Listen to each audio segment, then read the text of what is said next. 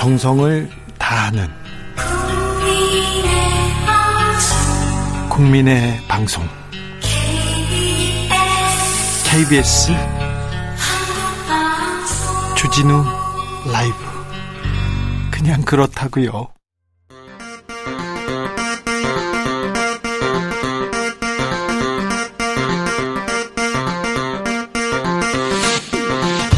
주진우 라이브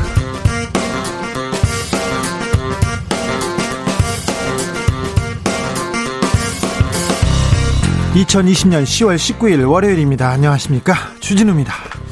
라임, 옵티머스, 아, 공방이 뜨겁습니다. 오늘 국회 법사위 국감에서 옵티머스 사기 사건의 정관계 로비 의혹 두고 이혁진 전 옵티머스 대표의 이름이 나왔는데요. 안철수 국민의당 대표는 옵티머스 사건의 몸통이라고 했고요. 조수진 국민의힘 의원은 대통령 전용기로 도망간 거 아니냐 이런 의문을 제기하기도 했습니다. 옵티머스 사기 사건의 의혹 이혁진 전 대표에게 직접 물어보겠습니다. 추미애 법무부 장관과 윤석열 검찰총장 또다시 정면 충돌했습니다. 라임 자산운용의 김봉현 전 대, 전 회장이 검사들과 야당 정치인에게 금품을 제공했다. 이런 옥중서신이 공개되자 법무부에서는 윤 총장이 라임 수사를 제대로 안 했다고 지적했고요. 윤석열 총장은 중상 모략이라고 반발했습니다. 관련 내용 국회 법사위 박주민 의원과 함께 이야기 나눠보겠습니다.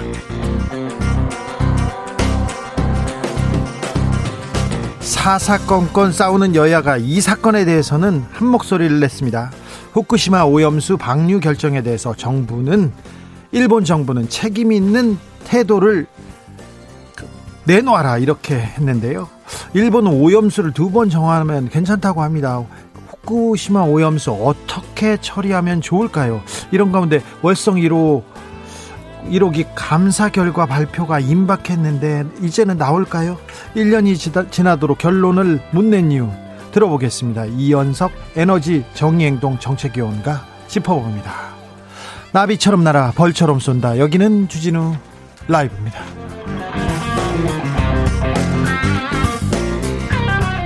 오늘도 자중자의 겸손하고 진정성 있게 여러분과 함께 하겠습니다. 오랜만에 아주 오랜만에 우리 아이들 모두 등교했습니다. 학교 가는 아이들 뒷모습 보니까 아, 감회가 새롭다는 그런 분들 있었습니다. 일상생활 일상적인 모습이잖아요. 그런데 아, 코로나 시대에는 그 일상이 얼마나 소중한지 아, 그런 생각 해 봅니다. 오늘 학교 앞을 지나는데 아이들이 이렇게 나오더라고요. 얼마나 예쁘던지.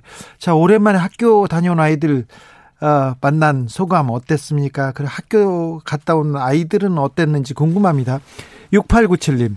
3월 이후에 처음으로 저희 집 3남매가 동시 등교했어요. 와, 아내가 어색해요. 힘들어하는 전국의 엄마들 힘내세요.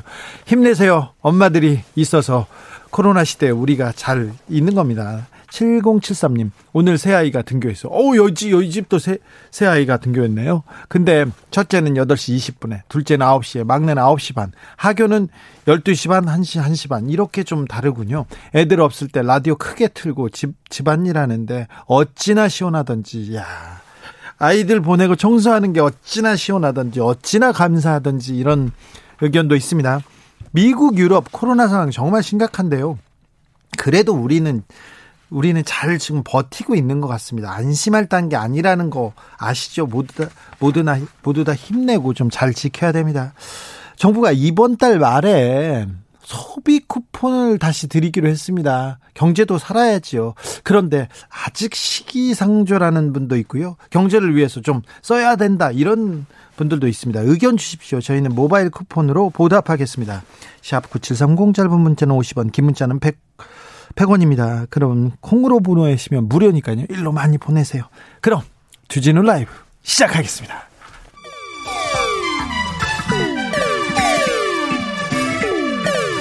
(3805님) 그 언젠가 나를 위해 시사를 던져주던 단발머리 주진우 라이브 왜 이런 거 저 시키는 거 단발머리 휘날리며 늘 진실을 쫓겠습니다. KBS 1라디오 주진우 라이브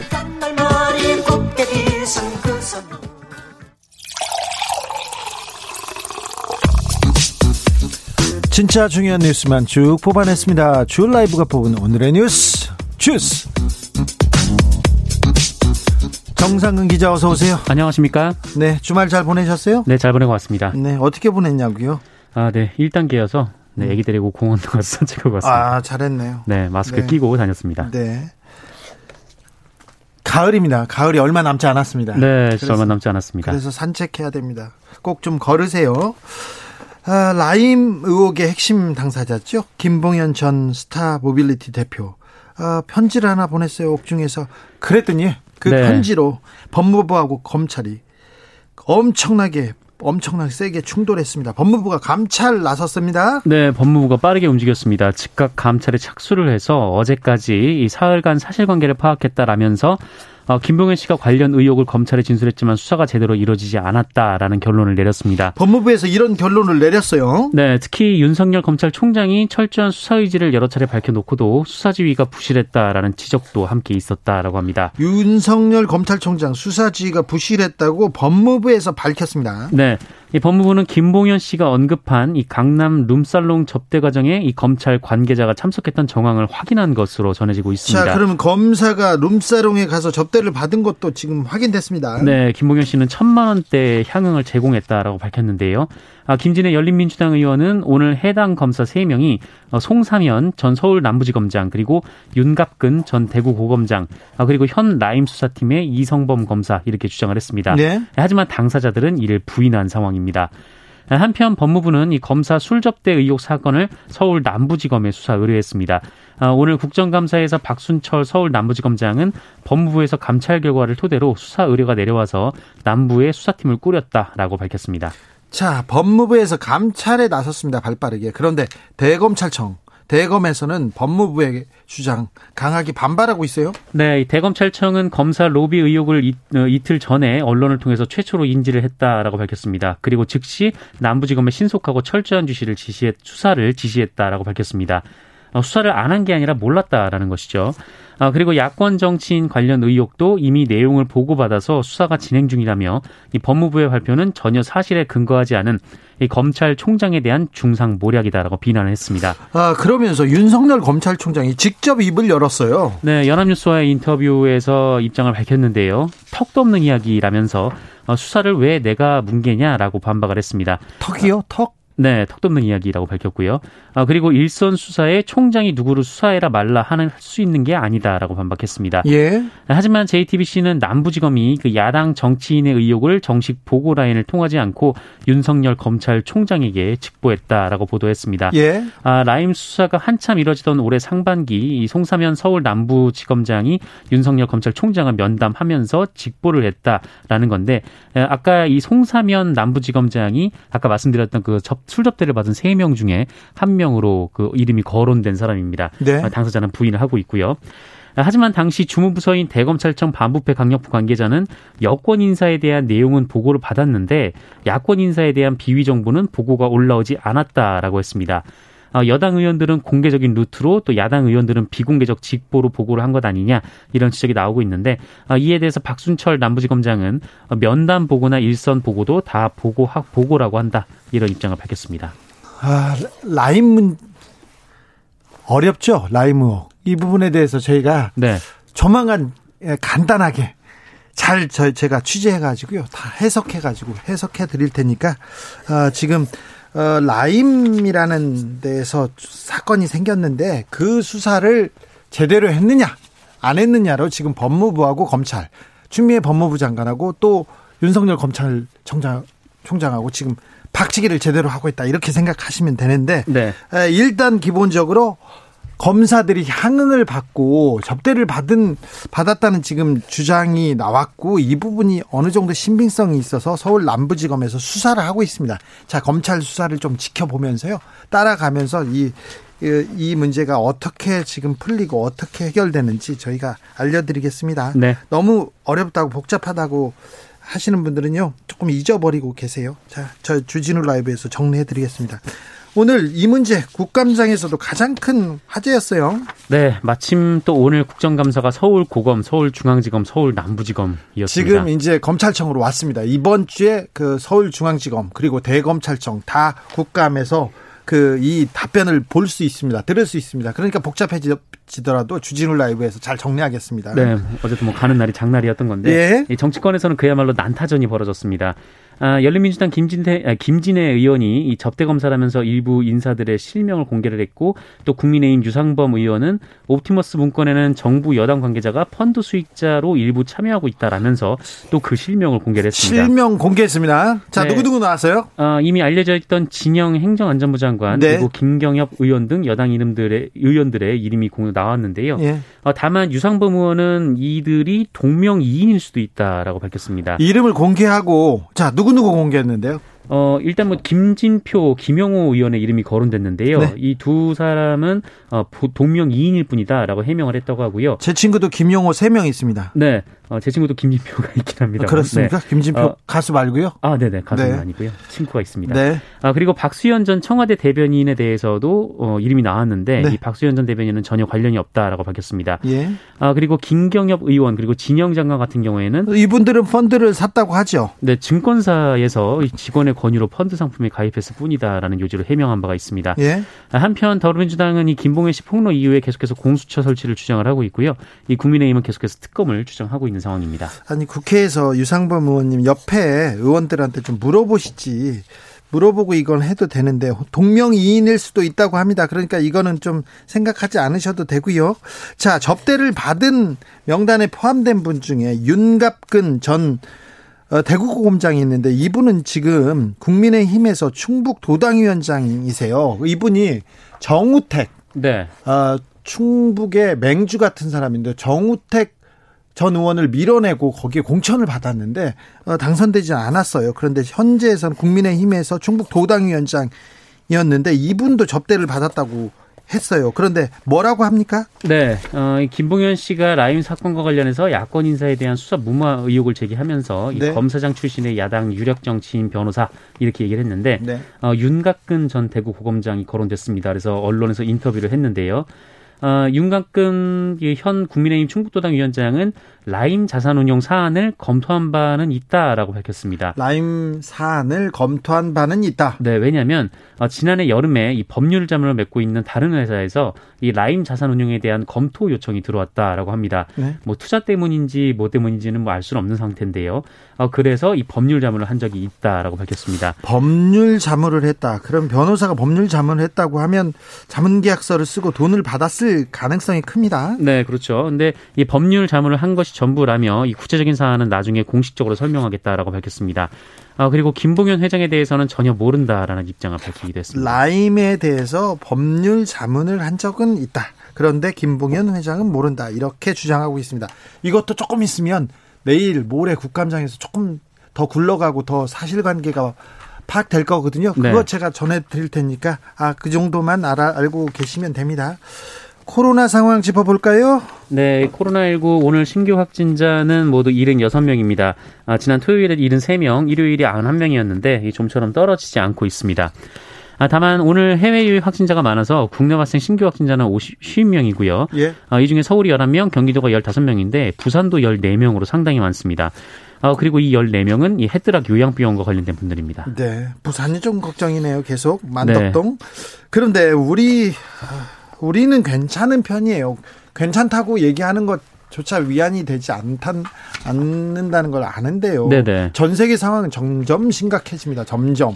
네, 이전 세계 코로나19 신규 확- 어, 확진자가 누적 확진자가 4천만 명을 넘었습니다. 4천만 명입니다. 네, 공식 집계만 그런데요. 예. 아, 현재 미국과 유럽을 중심으로 코로나19가 올 봄보다 더 빠르게 확산 중에 있습니다. 2차 확산이 2차 대유행이 왔어요. 네, 이 점점 주기도 짧아지고 있습니다. 이첫 보고 이후 천만 명이 될 때까지가 6개월 정도였는데 이후로 40여일, 뭐 어, 30여일 뭐 이런 식으로 점점 줄어들고 있는 상황이고 예. 3천만 명에서 4천만 명까지 가는 데는 한 달 정도밖에 안 걸렸습니다. 아이고 아이고. 어, 미국이 하루 7만여 명이 확진 판정을 받고 다시 있고 창궐하고 있습니다. 네, 네, 프랑스나 브라질도 3만여 명, 그리고 인, 도도 6만여 명 정도 되고요.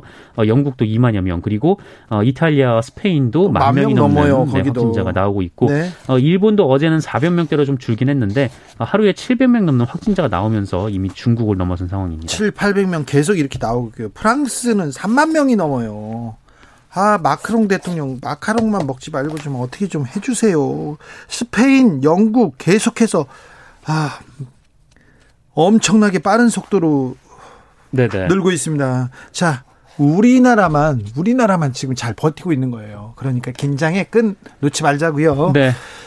와, 감사하게도 오늘 초등학교 1학년 학생들은 등교합니다. 매일 등교할 수 있다고 합니다. 네, 오늘부터 이 전국 초, 중, 고등학교의 등교 수업이 확대가 됩니다. 이 사회적 거리두기 1단계에 맞춰서 학교 밀집도 기준이 3분의 2로 완화가 됐고, 아, 과밀학급, 과대 학교가 아닌 학교는 이보다 등교 인원을 더 늘릴 수도 있습니다. 어, 전교 학생 수가 300명 내외인 학교는 전교생이 모두 등교하는 것도 가능합니다.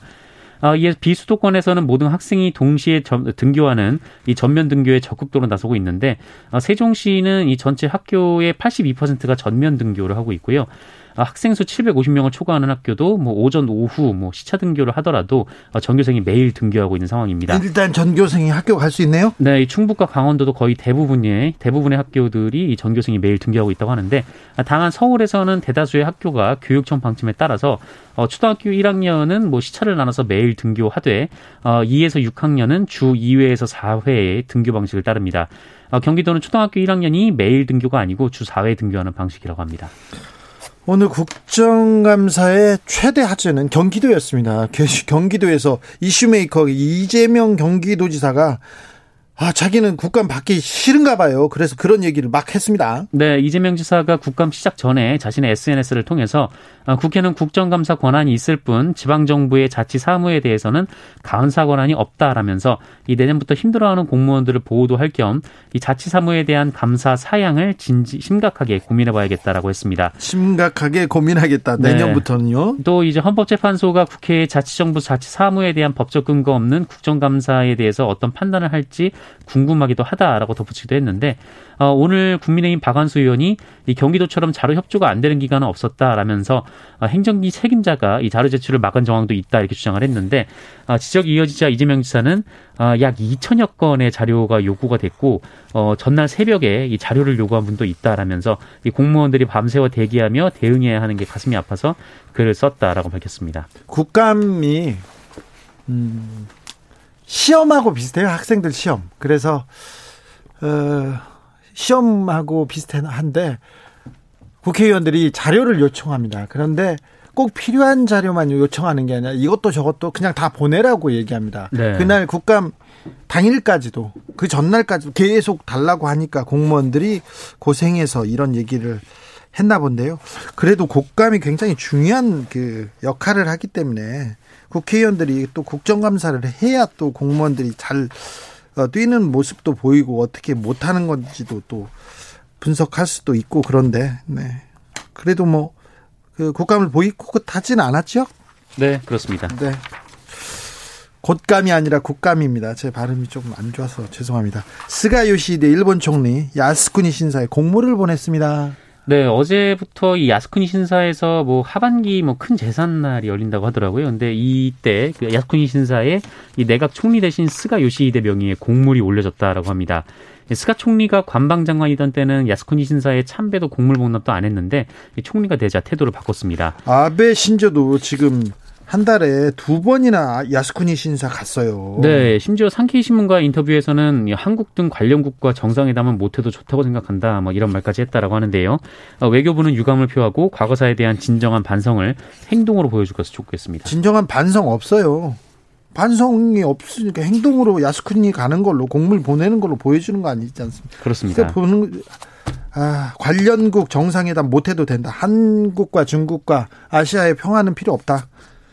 진정한 반성 하기 싫다. 예, 알겠습니다. 주스 정상근 기자 함께했습니다. 감사합니다. 고맙습니다. 루크님이 룸사롱 좀 없어졌으면 좋겠어요. 온갖 불법 행위는 다 룸사롱에서 일어나는 것 같은데 밖에서 밝은 데서 좀 마셔요. 해도 보고 달도 보고 별도 보고 그러게요. 룸사롱 요새 안 가는데 없어졌다고 하는데 아직도 회식을 아직도 룸사롱에 가서 일을 보는 사람들이 있습니다. 검사님들 도 그렇습니다. 검사님들이 자주 그래요. 왜 그러시는지 난 이해가 안 되네요. 옛몇해 전만 해도요, 검사님들, 여검사님들도 모시고 가가지고 거기서 회식했어요. 자기가 돈 안 내. 또 사업하는 분들이 와가지고 인사하고 돈 내고. 내가 그런 얘기 하라면 한 10개씩 할 수 있는데. 지나가겠습니다. 송대현님, 라임인지 오렌지인지 그런 건 서민들과 무관한 그들만의 리그 사건이에요. 그런데 아, 라임, 옵티머스에서 수많은 피해자가 나서 그 문제를 명명백 명백하게 밝혀야죠. 검찰이 수사를 잘 해야죠. 그런데 수사가 왜 이렇게 잘 안 되고 지금까지 이렇게 지지부진했는지 저는 그게 좀 안타깝습니다. 2001님이 저는 정은솔입니다. 이제 초등학교 2학년이고요. 오늘처럼 한꺼번에 등교했어요. 엄마랑 일요일 빼고 매일 들어요. 주진우 오빠 화이팅! 그러는데 은솔아 내가 오빠니 그리고 초등학교 2학년은 맞니? 너 글을 너무 잘 쓰는데 아, 내가, 네. 그래도 선물은 주자고, 우리 은솔이. 네. 아, 예뻐라. 9651님, 예전에 학교 가기 싫어 하더만, 오늘 3주 만에 등교하고, 하니까는 해외여행 다녀온도 좋아하네요. 아, 이런 또, 이런 또 학교 가고 싶어 하는, 친구 만나고 싶어 하는 이런 또 좋은 순기능이 있습니다. 4917님, 저는 정부 소비 쿠폰 실행해야 한다고 생각해요. 대기업은 지원이라는 말도 있지만 그곳에 납품하는 수많은 중소기업 있습니다. 방역은 이미 우리나라 국민들이 잘하고 있고 소비 쿠폰 시행해서 자발적으로 좀 잘 지킬 것 같습니다. 아, 경제가 살아나야 경제가 좀 따뜻해져야 그 국민들도 좀 따뜻해질 텐데 걱정입니다. 교통정보센터 다녀오겠습니다. 정현정 씨. 주진우 라이브.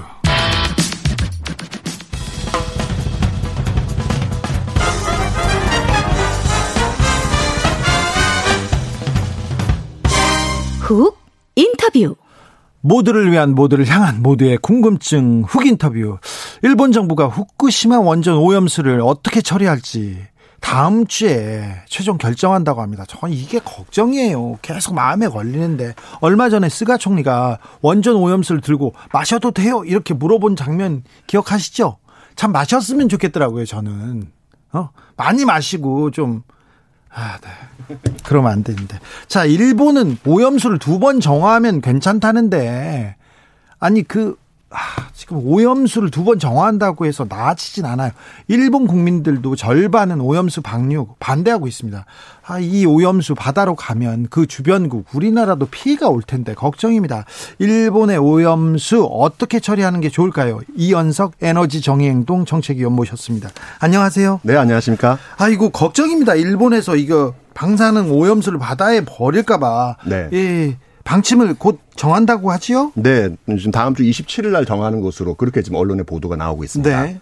그 일본 내에서 좀 반발이 있지 않습니까? 아, 있죠. 지금 그 특히 이제 어 어민들의 반발이 굉장히 큽니다. 아, 그렇죠. 예, 왜냐하면 이게 방사능 오염수가 나오게 되면 일단 즉각적으로 이제 어민들이 수산물 어, 피해를 입기 때문에 네. 그 반대가 크고요. 그리고 오, 늘자로 일본의 요, 요미우리 신문에서 여론조사한 결과가 나왔습니다. 예. 전체 국민들 중에 51%가 어, 방류하면 안 된다라는 예. 결론을 냈고요. 이게 어, 국내 언론에 그렇게만 났는데 실제 질문지 문항을 보게 되면은 어, 국가가 기준치 이하로 희석해서 방류하는데 그것에 대해서 찬성하십니까 반대하십니까라고 물어본 거거든요. 아, 예. 그러더라도 반대가 반대한다는 거가 더 훨씬 더 많이 나왔다. 이게 일, 좀 중요한 포인트입니다. 네, 일본 언론은 이거 보도 많이 하지 않아요, 이 사건. 예, 그렇습니다. 별로 크게 뭐 보도 많이 안 하고 시, 있습니다. 시민단체도 안 하고 그렇습니까? 아니요, 시민단체들은 다 강력하게 반대하고 있고, 뭐 지금 대표적인 어, 몇몇 단체들은 지금 인터넷상에 좀 검색해 보시면은 한국에서도 같이 공동 서, 명 운동을 하고 있습니다. 반대하는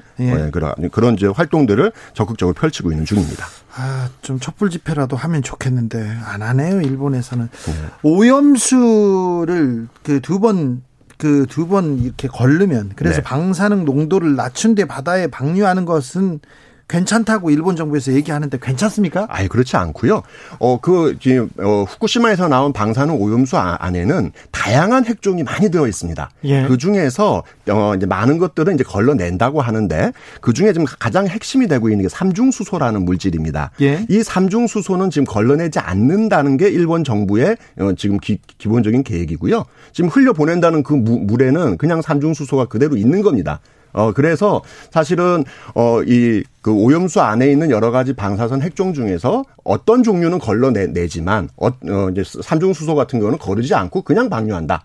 그래서 더욱 이제 많은 논란들이 되는 거죠. 걸러내려고 정화하려고 노력을 조금 더 해야 되는데 왜 일본 정부는 자꾸 버리려고만 할까요? 저는 가장 큰 건 비용 문제라고 봅니다. 이게 네. 왜 삼중 수소를 걸러내는 장치는 돈이 굉장히 많이 들어갑니다. 아 그래요? 예, 그렇기 때문에 아직 아직도 기술, 적으로도 아직 조금 완성이 덜 돼 있고요. 네. 그러다 보니까 이쪽은 안 하고 이제 세슘이라든가 다른 어, 스트론튬이라든가 다른 것들을 걸러내는 것이고 그것도 100% 제거하는 것은 아닙니다. 네. 예, 일본 정부가 정한 그 기준치 이하 정도로만 낮추는 정도인 거고 어, 그나마 삼중 수소는 아예 걸러내지도 않는 그런 상황인 거죠. 일본은 좀 반성도 안 하고요. 좀 숨기는 경향이 있기 때문에 네. 제대로 그 이 수치도 좀 저는 믿기 어려운데요. 네. 삼중수소는 얼마나 위험한 물질이에요? 어 이게 사실 국내에서도 경주 월성에 있는 이제 월성 핵발전소 인근 주, 주 민들이 이, 네. 이 삼중수소 때문에 지금도 이제 소, 소송도 걸고 여러 가지 이제 아, 암에 걸려서 계속 싸우고 계신 중입니다. 아, 그 동네 주변에 암 환자가 많다는 게 예, 그렇죠. 삼중수소 때문에 그렇습니까? 예, 그렇습니다. 그래서 아이의 어, 어린아이의 소, 소변에서도 어, 이 실제로 삼중수소가 나왔고요. 어, 이런 식으로 해서 이제 실제로 모든 방사선 물질은 몸속에 들어가게 되면은 네. 가장 기본적으로 암을 일으키게 됩니다. 아니 근데 그 암을 일으키는 물질을 바다에 막 버리면 일본 바다 어떻게 하려고 그걸 이런 무책임한 일을 일본 정부는 어, 계속 추진합니까? 일본 정부의 논리를 한번 설명해 드려 볼게요. 지금까지 지구상에서 핵실험을 한 게한 어, 것이 어, 어, 미국 소련 다 합쳐서 대략 한 2천 번 정도 됩니다. 네. 그리고 어 뭐 한국도 사실은 그런 식으로 이제 버리고 있다. 그래서 실제로 한국에서 나가는 그 삼중수소 양하고 요번에 일본에서 버리려는 양을 비교해 보면은 대략 한 10배 정도 일본이 더 많거든요. 예. 그럼에도 불구하고 어쨌든 너희도 어차피 버, 버리고 있는 거 아니냐. 그러니 우리도 이거를 버리는 거다. 이런 식의 논리를 좀 우리가 지금 겁니다. 버리고 버리고 있어요? 네, 네. 아까 말씀드린 것처럼 월성을 비롯해서 각각의 핵, 핵, 핵발전소 아, 안에서 사실은 이 액체 핵폐기물을 지금도 버, 버, 버리고 있는 중입니다. 네. 사실 이제 이거에 대해서 정부가 대응 논리를 전 잘못 세웠다고 보고 네, 네. 네, 그런 부, 부분들에 대해서 이제 우리는 일본 정부에 강하게 요구하면서 이제 앞으로 공동 보조가 필요한 거죠. 그 얘기는 조금 이따가 하겠습니다. 네네네. 자, 일단 일본이 오염수를 흘려 흘려 보내면 우리나라에는 어떤 영향을 미칩니까? 걱정이에요. 예, 한국에 올 수밖에 없죠. 그렇죠. 바다를 같이 쓰고 있는데요. 네, 그런 거죠. 지금 현, 현재 상태로는 한 200일 정도면은 제주도 앞바다에 올 것이다라고 지금 이제 여러 가지 연구 결과가 나와 있고요. 200일이나 걸려 더 일찍 올 것 같은데요. 어, 물고기는 더 빨리 오, 오, 겠죠 그렇죠. 예, 그러니까 왜냐면은 연안을 따라서 이, 동하고 있는 여러 그 물 물 물고기 들은 더 네. 빨리 올 것이고요. 어, 이렇게 되면은 전 세계에 사실은 특히 이쪽에 한국, 일본, 중국을 중심으로 한 음, 동, 동북아 아, 아시아 지역에는 과거보다도 더 이제 방, 방사능 문제가 심각해질 것으로 그렇게 아, 예상됩니다. 참, 한, 중국도 그렇고요. 그 다음에 러시아도 해변이 가깝고요. 네. 그 다음에 저쪽으로 조금 떠내려가면 하와이도 있고 그런데 네. 국제사회에서 움직임이 없습니까? 사실은 국제사회에서 IAEA 총회나 국제 해사기구 총회에서 우리 정부가 나가서 설명을 했습니다. 네. 그런데 이런 국제 회의에서 일본 정부의 사실 영향력이 굉장히 큽니다. 그죠. 그러다 보니까 적극적으로 무언가 이렇게 얘기가 좀 반영되지 못했고 그리고 소위 이제 핵무기를 갖고 있는 나라들이나 이제 선진국들 같은 경우는 좀 두둔해 주려는 또 경향들이 있는 거거든요. 아, 자기네들도 약간 구린 게 있으니까. 예, 예. 예, 그런 거죠. 네. 그러다 보니까 이게 사실은 우, 우리나라 내에서는 막 이게 굉장히 뜨거운 이슈지만은 국, 네. 국제사회에서 이렇게 이슈화 되는 거에도 저는 좀 실패했다고 봅니다. 그래요. 예전에 그린피스 관계자가 네. 일본 방사능 오염수 처리 방법이 없다면서 좀 네. 시위하고 했던 그런 모습이 좀 생각하는데. 네네. 하, 어찌 방법을 낼 수 없을까요? 아니 이게 이미 방법이 나와 있습니다. 이게 뭐, 뭐 뭐냐면은 네. 왜 이거를 방류하려고 하는 거냐? 그렇죠. 예, 정화해서 이제 내보낸다는 건데 엄밀하게 딱 따지면 정화하지 않고 탱크를 그냥 더 만들면 됩니다. 그렇죠. 그냥 놔두면 되죠. 예, 예. 그리고 이제 기술을 좀 계속 그 투자를 해서 기술을 만들어서 네. 완벽하게 이 정화시킬 수 있는 기술을 만들 때까지는 쌓아놓으면 될 거 아니에요. 그렇고 삼중수 수소는 반감기라 그래서 물질이 절반으로 줄어드는 시간이 12년 정도 걸립니다. 시간이 필요하네요. 예, 그러니까 시간을 두고 물탱크에 잘 보관해 두게 되면은 방사선량도 줄어들고 또 어, 일부는 그를 가지고 이제 다시 고체로 만드는 기술들이 있으니까 예. 방법은 이미 나와 있고 일본 정부도 알고 있습니다. 알고 있는데 그게 돈이 더, 더 비용이 더 많이 들기 때문에 그냥 지금까지 해왔던 관행대로 가장 싼딴 그 방식으로 강요하겠다. 버려요. 그렇다고? 예. 아, 이거 걱정입니다. 3425님이 남편이 통영에서 굴을 따고 있는데요. 네. 원전 오염수가 흘러나오면 우리 부부 저, 정말 힘들어질 것 같아요. 아, 물론입니다.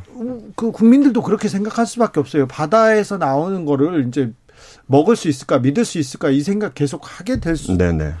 아, 하게 되는데 걱정입니다. 실, 실제로 지난번 후, 후쿠시마 사고 이후에 국내에서도 어, 이 해, 해, 산물이 안 팔려가지고. 안 먹었어요. 저희도. 예, 예. 굉장히 실질적인 피해가 있는 거거든요. 저 일본 출장 갔는데요. 네. 해산물 절대 안 먹었습니다. 네. 물도 안 먹고요. 일본 건 하나도 안 먹었었어요. 네. 그러니까 이제 그런 종류의 피해가 국내 어, 민들에게도 올 수 있다는 거죠. 그렇죠. 그런 측면에서 이거는 더 적극적으로 대응해야 된다고 봅니다. 희영님이 아, 이물은 우리만 먹는 것도 아니고 해류는 전 세계에서 순환하는데 모든 나라가 관여해야 될 일인데 너무 가만히 있는 것 같아요.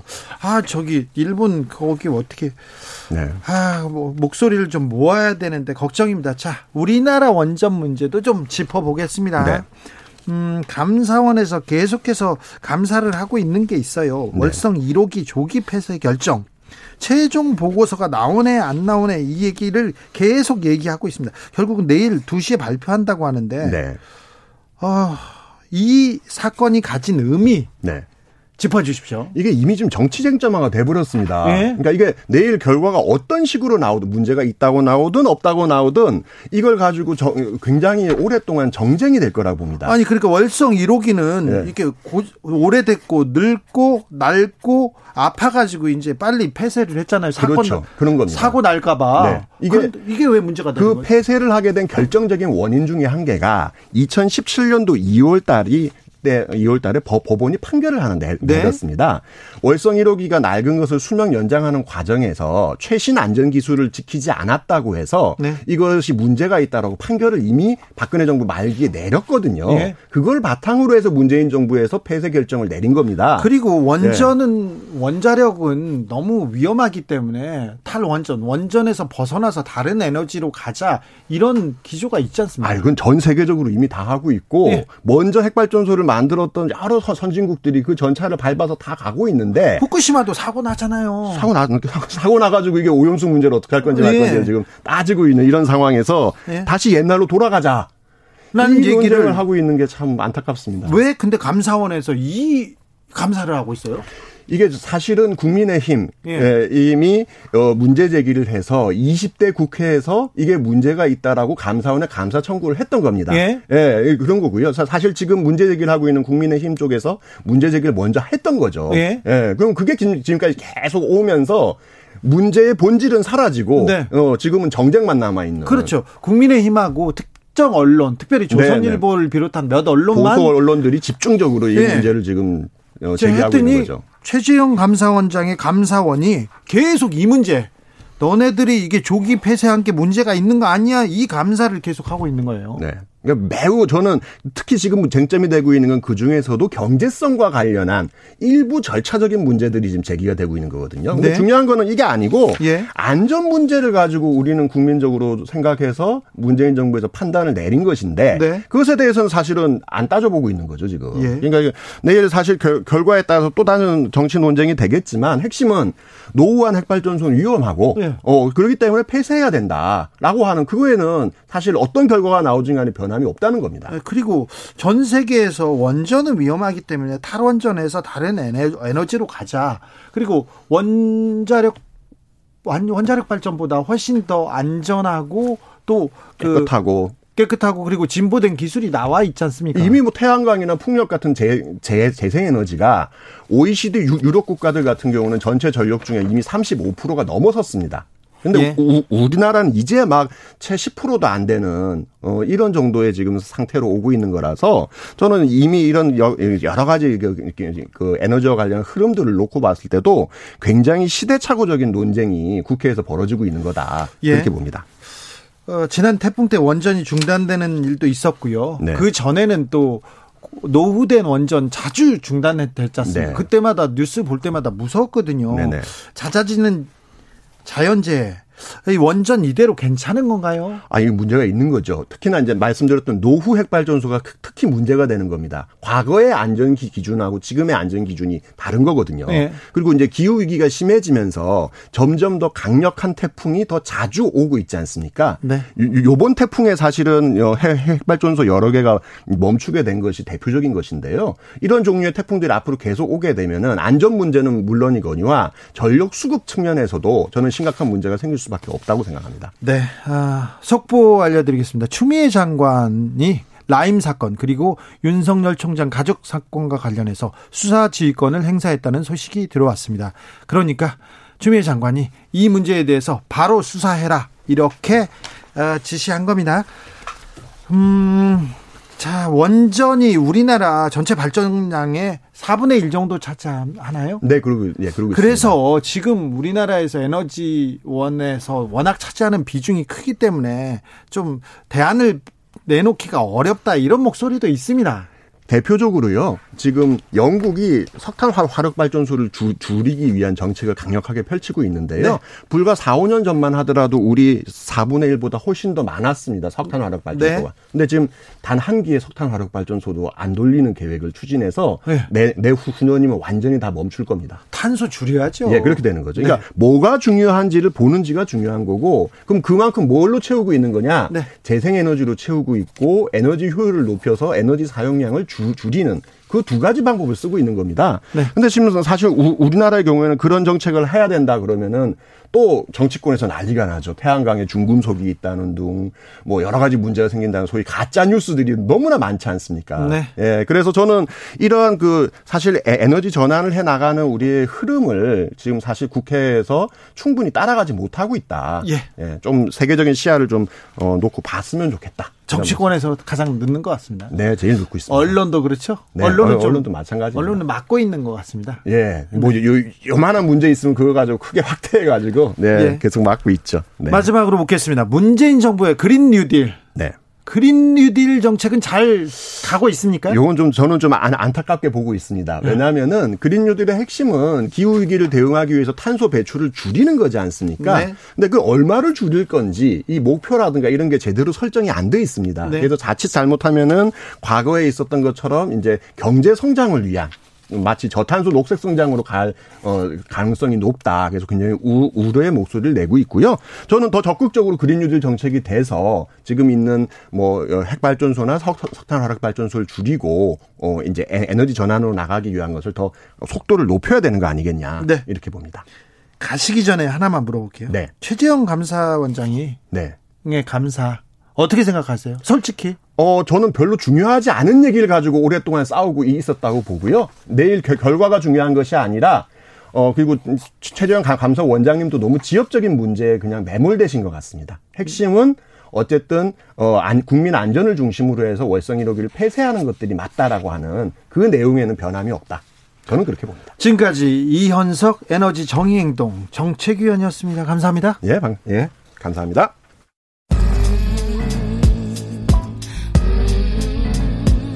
나비처럼 날아 벌처럼 쏜다. 주진우 라이브.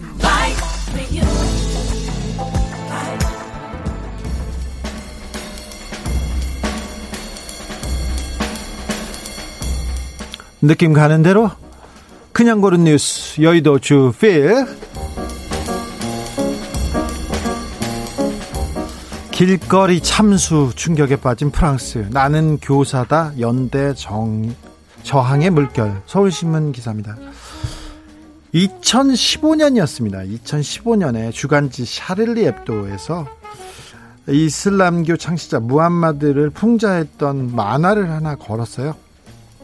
그때 끔찍한 테러가 일어났어요. 17명이 목숨을 잃는 그런 사건이 있었습니다. 편집국에서 기관총을 쐈죠. 음, 샤릴리 앱도 테러 재판이 시작된 게 지난달인데요.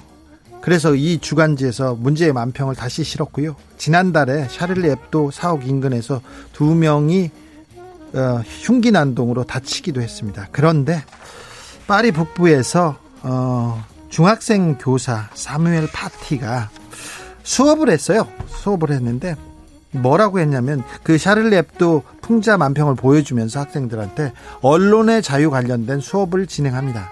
샤를리 앱도는 성역이 없다는 신조로 이렇게 그 무하마드를 좀 모욕했거든요. 모욕했는데 그래서 어, 수업을 했는데 이게 그 이슬람 학생들은 좀 불편할 수도 있으니까 교실을 나가도 된다 이렇게 얘기를 했는데 결국 이 내용이 좀 알려져서 송사회로 이어지기도 했습니다. 그래서 음 18세 체첸계 청년 압둘라흐 안조로프라는 학생이 어, 이 선생님을 따라가서 살해했습니다. 참수했습니다. 그리고 살해된 교사의 사진을 자신의 트위터에 올리기도 했는데 그래서 전 프랑스가 그리고 전 세계가 지금 경악하고 있습니다. 샤를리 앱도 풍자에 대해서 저는 그 기자지만 동의하지 않습니다. 약자에 대한 풍자 조롱은 그 풍자라고 보기도 어려워요. 그, 하지만 이 표현의 자유, 언론의 자유를 억압하는 테러는 있을 수 없는 일이죠. 절대 있어서는 안 되는 일이죠. 아, 학, 학생들에게 그리고 언론의 자유, 표현의 자유를 가르치는 선생님한테 이렇게 했다는 거는 엄청난 사건인데요. 어, 또 한번 충격과 그리고 많은 생각거리를 던져주는 사건입니다. 경찰 고소고발 남용 딜레마 연내 아, 선별수리제 도입 노컷 뉴스입니다. 경찰청에 접수된 고소고발 사건이 해마다 늘어나는데 지난해 한 해에 얼마 정도 될 것 같아요? 42만 건이 넘습니다. 경찰청에. 그런데 검찰도 있지 않습니까? 그리고 다른 데도 있지 않습니까? 자, 우리나라 수사기관에 접수되는 고소고발 건이 77만 건입니다. 77만 건. 1년에. 이게 일본하고는 비교해 보면 얼마나 차이가 있을까요? 140배입니다. 140배 우리나라가 많아요. 고소고발이 남발하고 있습니다. 이렇게 고소고발이 남발되잖아요. 그러면 경찰이 다 처리할 수 없어요. 검사들도 다 처리할 수 없고. 그래서 이 문제를 어떻게 좀 해결해야 되는데 너무 요새는 그 SNS 유튜브가 나오니까 고소고발 사건이 더 늘었어요. 시민단체 중에 어떤 데는 고소고발만 하는 데가 있어요. 그래가지고 정은경 질병관리청장도 여러 차례 보수단체에서 고소당했어요. 고발당했어요. 그리고 경찰청장, 검찰총장 다 고발당하고 추미애 법무부 장관, 조국 전 장관 많이 고소당했습니다. 그런데 이 문제를 어떻게 조금 그 현명하게 좀 풀어야 될 때가 있어요. 그래서 고소 고발을 하더라도 일정한 요건을 갖추지 못하면 수사하지 않는 진정 사건으로 전환하는 내용을 담는 이런 선별 수리제를 도입해야 된다 이렇게 생각하는 것도 있지만 고소 고발 남용에 대해서 우리 국민이 좀 전체적으로 얘기를 해야 됩니다. 원해노님은 조국님도 고소 즐겨 하시던데요. 네, 뭐 따박따박 고소하고 있습니다. 근데 고소 고발이 너무 많아지는 거에 대해서 우리가 얘기를 조금 해야 된다고 봅니다. 그런데 그런데 또 다른 기사가 있습니다. 스치면 고소 3년간 8,895건을 고소한 30대 구속됐다는 노컷 뉴스 기사인데요. 부산에 있는 분인데 이분은 아, 뭐 지나가다가 아파트에 살, 살아요. 그래 옆 사람이 주, 주민이 고함을 지르거나 지나가다가 좀 거슬리지 않습니까? 고소. 그리고요. 주, 지나가다 주민이 담배 피운다고 하면 고소, 고발.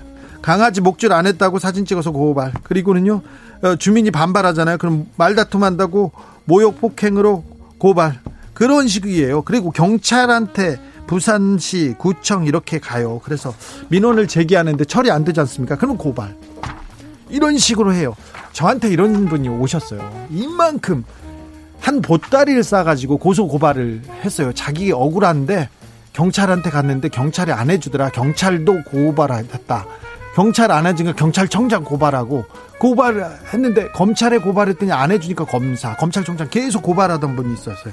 A 씨가 이분이 어, 제기한 민원이 국민신문고에는 4,406건, 그리고 고소는 228건, 고발은 103건, 고소 고발 좋아하다가 이분 감옥 갔다는 얘기 전해드립니다. 고소 고발에 대한 좀 현명한 현명한 생각들을 좀 아, 내놔야 된다는 생각에 이 뉴스 주필해서 골랐습니다.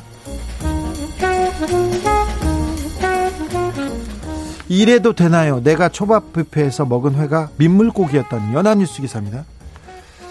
뷔페에서 생선회, 초밥 뭐 이런 거 많이 먹었죠. 저도 먹었고 여러분도 많이 먹었을 거 아니에요. 결혼식 가고 어디 가면 뷔페 많이 가지 않습니까? 요새는 밥 먹으러 뷔페도 많이 가고요. 그런데 어 그 우리가 먹는 게 먹는 게 써 있는 그 식재료가 달라요. 저가의 수입 수산물로 그 이름을 바꿨습니다. 그래서 동남아시아 메콩강 유역에 서식하는 민물 메기를 날로 먹으면 굉장히 건강에 안 좋은데 이걸 냉동으로 들여와서 녹여서 다른 이름을 붙여서 팔다가 걸렸는데요. 우리나라 대형 초밥 뷔페에서 제공되는 초밥회에서 26개 제품을 분석했는데 27%가 제품 명하고 원재료하고 불일치했대요. 오, 뷔페에서 초밥 먹으면 위험한 거예요, 이거. 이거 어떻게 할 거예요? 관계 당국에 더, 어, 관리 감독 이거 필요합니다. 안 그러면 이거 부패 산업이 흔들릴 수도 있으니까 빨리 좀 해주세요. 더 열심히요.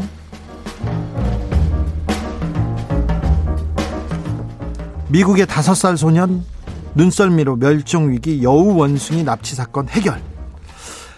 지난 14일 미국 샌프란시스코 동물원에서 멸종위기 호랑 코끼리 호랑꼬리 여우 원숭이 마키가 실종됐습니다. 호랑꼬리 여우 원숭이는 어, 잘 모르시죠?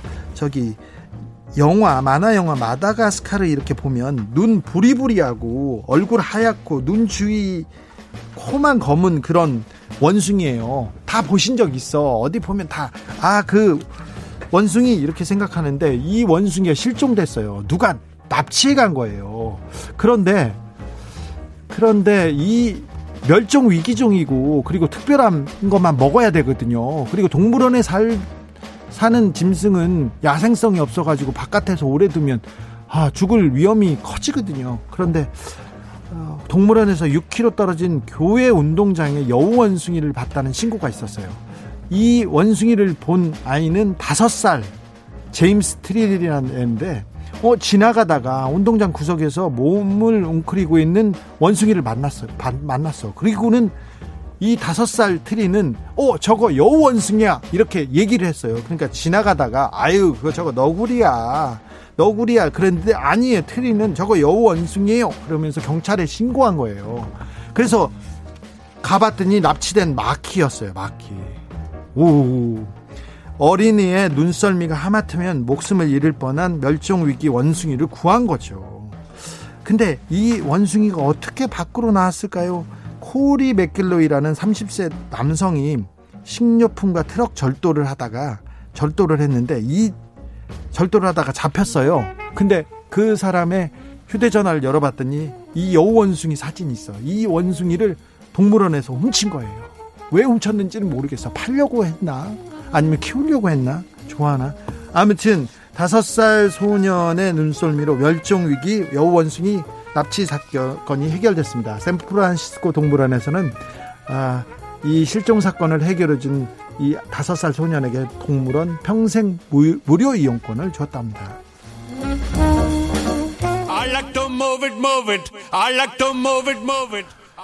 여우 원숭이 기억나시죠? 이제 어떤 마다가스카르 그 애니메이션에 나왔던 그 원숭이 말이에요. 자, 마다가스카르의 OST 중에서 I like to movie 들으면서 저는 잠시 쉬었다가 6시에 돌아오겠습니다. 어디 가지 마세요. I love how all the girls move their body. And when you move your body, you move it nice and sweet and sassy. Alright?